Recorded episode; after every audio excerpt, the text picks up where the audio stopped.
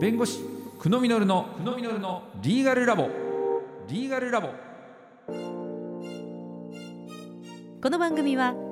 弁護士法人東海総合の提供でお送りします。それでは久野実先生よろしくお願いします。よろしくお願いしますさあ今回はチャット GPT、まあ、AI についてお話を伺っています。ライフジェンス株式会社の野村さんです。よろしくお願いします。よろしくお願いします。前回の話の途中でここからもうねもういきなり山場が来るような質問で終わったんですけども 久野さん弁護士でいらっしゃいますので、ええ、チャット GPT ね、これからその法の世界でどうなっていくのかってありますよね、うん、興味がね。はいはいあのチャット GPT に質問すれば、まあ、法律的な回答も、まあ、ある程度は返ってくるっていうのが今現状ですね。えー、それ合ってるんですか？それがですね、あの現状の利用であると必ずしもあった回答じゃない間違った回答が出てくることもあります。え特にあの、まあ、判例とか、えー、こう検索しようと思ってもなかなかこう正確な回答が返ってこないとか、うんそれから新しい情報は入ってないので、うんうんうん、えなかなか最新のものが返ってこないとかそういったことはございます。はい、怖いですよね法律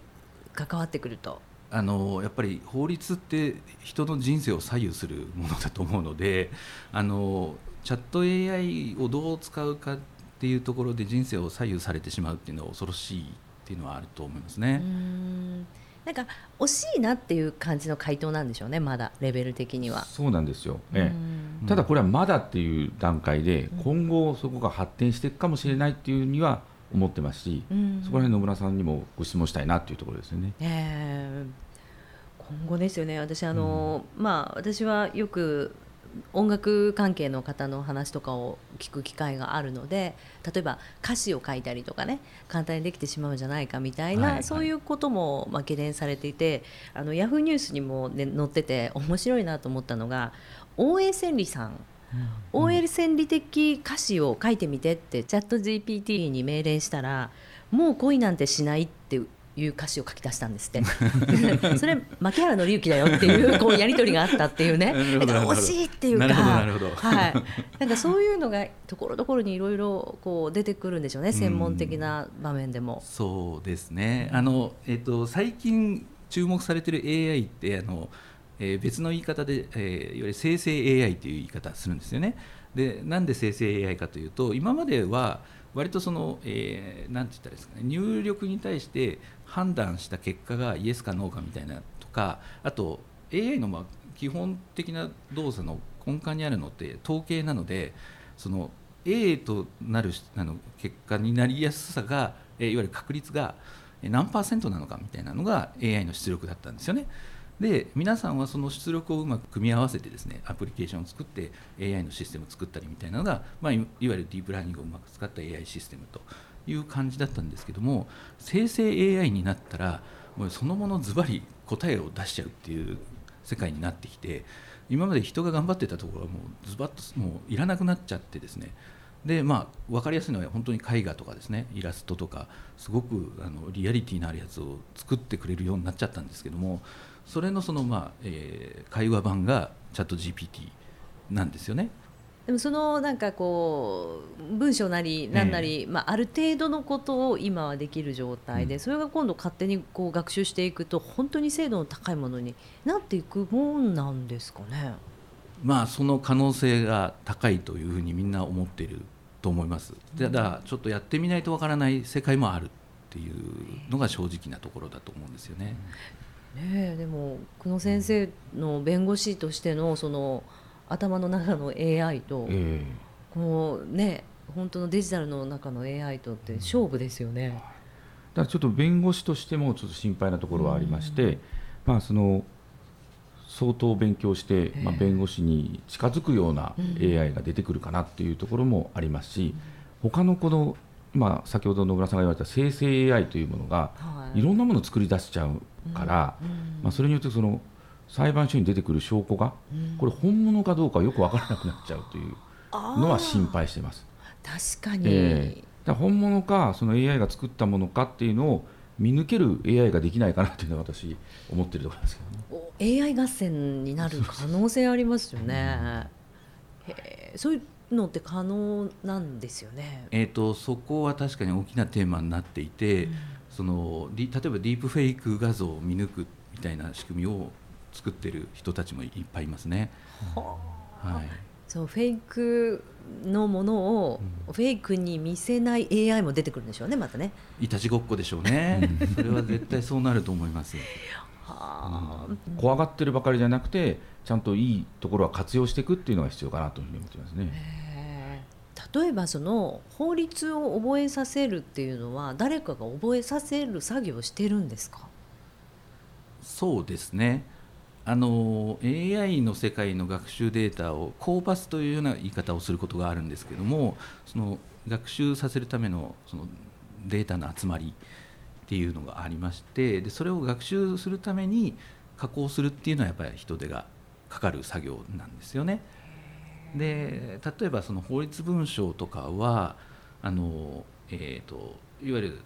国の作った法律とか、えー、条例みたいなね地方自治体が作っているものっていうのは結構その検索サービスが出てきていてデジタル化されていたりしますしで実はそれがあの学習用途に使っていいというのがまあ国の方針になっているようなのであのデータが丸々ダウンロードできたりするんですよね。っていうあのそういうものを皆さん使ったりしますしあとは、えっと、例えば日本語と英語で翻訳するようなのがあるんですけども法律の世界の文章も、えっと、大訳データベースみたいなのが公開されていてでそれを学習すると日本語で聞いたら英語で答えてくれるみたいなことが実現できるなるようになるわけですよね。へそれは弁護士さんにとっては楽になるって大変ですけどどどんな感覚なんですか？えっと、今、まあ、野村さんがおっしゃったような、うん、まあ、データがあるところもあれば結構こう日本の法律分野ってデータ化されてないのがかなりあるんですね。そういう意味ではそのそういったこうデータ情報を集めることの難しさっていうのもありまして、まあ、先ほどの法令や条例ですかね、まあ、そういったような、まあ、法規に関しては集まりやすいというところがあるので、まあ、そこだけでもこう、まあ、非常に便利になれば弁護士にとってはもう非常に活用し勝手がいいかなというふうには思います。普段ってどうされてるんですか？もういろんな調べる方法っていうのは、まあ、それぞれ弁護士さんによって違うと思うんですけど、はい、やっぱり文献に当たるかネットで探すとか、えー、それからまあ当然、えーまあ、六法とかもありますのでそれで見るということもありますけど、まあ、その六法にも載ってないような法律だったり、えー、その条例だったりそれから規則とかそういったことまでいくと本当にそう探すのが大変っていうことがありますので、まあ、そういうのも全部勉強してくれた AI があれば、うん、弁護士にとっては非常に活用があってはいいし、まあ、法律分野に関わる人にとっては便利なものになるなというふうには思いますね。そうですね。意外に速いスピードというかこう改定されたりもされるんですよね法律その細かい条例みたいなものっていうのは。改正はもうあの毎年相当数されますので新しい法律もどんどんできてますので、はい、そういった最新情報も得られるといいかなというふうに思いますね。そうかそういう意味では、ね、法律の世界では本当使いようですね。うん。あのでキャッチアップするっていうところがやっぱりその AI を作る人の立場から見ると大変なのはまずあるんですけどももう一つやっぱりこの気になるのがあの法令とか法律が改正されるとあるタイミングで過去のその事例が無効になるタイミングが出てくるわけですよね。法改正によって、はい、なんかいつまでは有効だったからこのジャッジメントが良かったけれどもここから後のジャッジメントは無効ですよみたいなのが出てくるんですけどそこをちゃんと AI が学習して判断判断できるのかなっていうのがちょっと非常に自分も気になっているところですね。あ確かにこちらの裁判所のこの判例ではダメだったけどもこちらでは合憲とされたとか、うん、なんか今もねそういう、うん、なんか LGBTQ とかの話とかでもいろいろ出てきますけど、うん、そういうのがそうですね。あの判例が、新しい判例が出ると上書きされるって話も当然あると思うんですよね、まあ、ここちょっと僕があんまり語るところじゃないと思うんですけど、解釈が変わりましたみたいなのがあるのと同時に、法律が改正されると過去解釈されていたものがガラッとこう無効になって、えー、と違う判断をしないといけなくなるっていうのは、まあ、あるわけじゃないですか。えー、でまあ、これは別に法律に限らなくってあの、まあ、あれですかね。教科書の改訂でも起こってるわけですけどああそっか。そこを AI がどう判判断してねあの回答してくるかっていうのは、ちゃんと見ないといけないですし逆に言うとそこにフォーカスして人間がトレーニングをしてあげないといけないのかなとは思いますね。そういうとこは苦手なんですかねその AI にとっては。うーんどうなんでしょうね。いわゆる時系列ですよね、うん。時系列はそんな得意じゃないと思いますね。うん。じゃあ覚えさせなきゃいけないですね。うん。きっちりね。あの結局、えー、と例えばすごく単純に考えるとあの出てくる頻度を計算してるんですよね。AI といえども。だから例えばその過去出てきたタイミングで有効だったものがあの学習されていたらその学習したものが有効か無効かっていうのは多分今基準がないと思うんですよね。ん。だからそこはちょっと気にしないといけないところだろうなとは思ってます。へえそれなんか教え込むとかそういうコントロールするのはやっぱ人間がしていくんですよね。人間がやりますね。そういうお仕事の方もいらっしゃる？んですね。そうですね最近あの新しい職種として AI トレーナーという言葉が出てきましたけども、ほあのポケモントレーナーみたいな感じですけど あの結局ちゃんとこれが正しいよっていうのを教えてあげて初めて正しい答えが出せるようになるっていう世界がありますよね。かえってこの法律分野も便利にはなるんですけど最終的にはちょっと専門家が見ないとまだまだちょっとそういう意味では不安はあるというふうには言われてますね。